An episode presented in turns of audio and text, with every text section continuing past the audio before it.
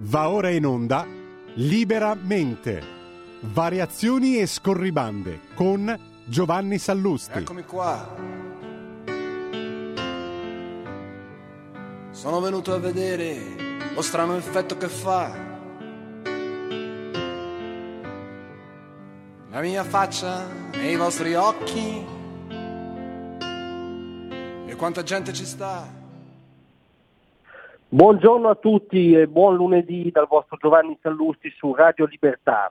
Eh, eh, questo è sempre liberamente variazioni e scorribande e oggi facciamo veramente una variazione rispetto al solito. Cioè, eh, per una volta vorrei parlarvi non di quello che c'è sui giornali di oggi nel notiziario, ma di quello che non c'è, di quello che non c'era sulle, su molte prestigiose prime pagine di oggi. Eh, eh, mi riferisco ovviamente a, all'orribile caso della tredicenne di Catania stuprata da un branco di eh, sette eh, egiziani mentre il fidanzato veniva tenuto fermo e obbligato ad assistere allo scempio. Eh, eh un caso terribile di cronaca che, che dire, lacera le coscienze come, come, come pochi altri.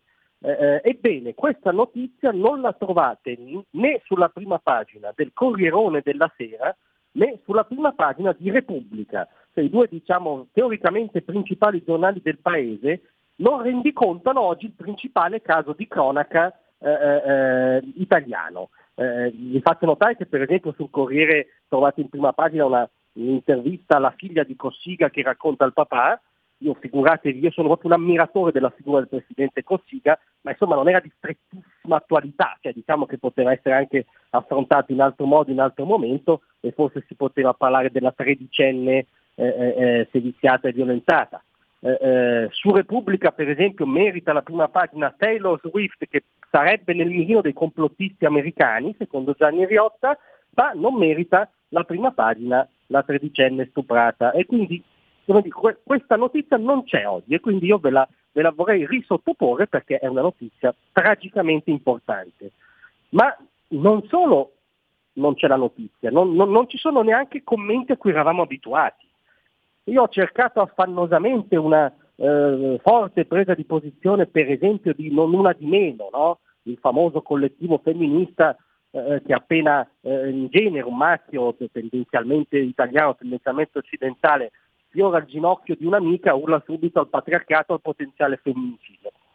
Ebbene, l'unico commento che ha eh, svogliatamente rilasciato non una di meno è stata che non condivide eh, non condivide letture xenofobe, non bisogna prestare il fianco a letture xenofobe, cosa che ha detto per esempio anche eh, l'Alleanza Verdi-Sinistra Italiana, no? che non, non bisogna eh, sottolineare la nazionalità eh, eh, degli stupratori.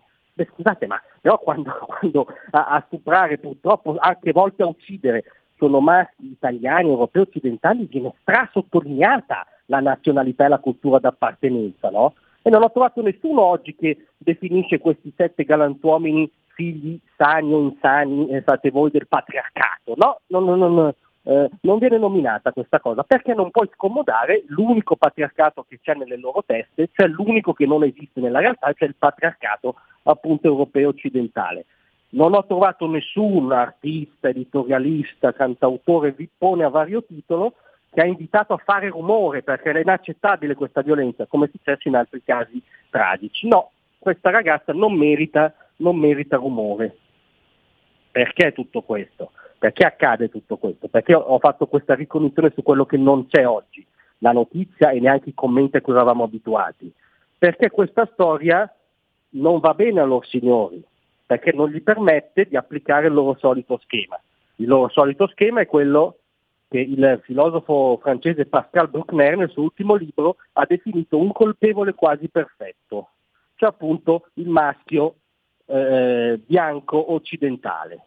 Se non si può arrivare a questo colpevole, la, dire, la cronaca passa in cavalleria. Quindi ci sono colpevoli di serie A e colpevoli di serie B. E questo purtroppo vuol dire che per il mainstream ci sono vittime di serie A e vittime di serie B. Ebbene, per Radio Libertà non è così, per noi un orrendo stupro è un orrendo stupro e un maschio stupratore è un maschio stupratore. Grazie a tutti, a stasera. Tra un manifesto e lo specchio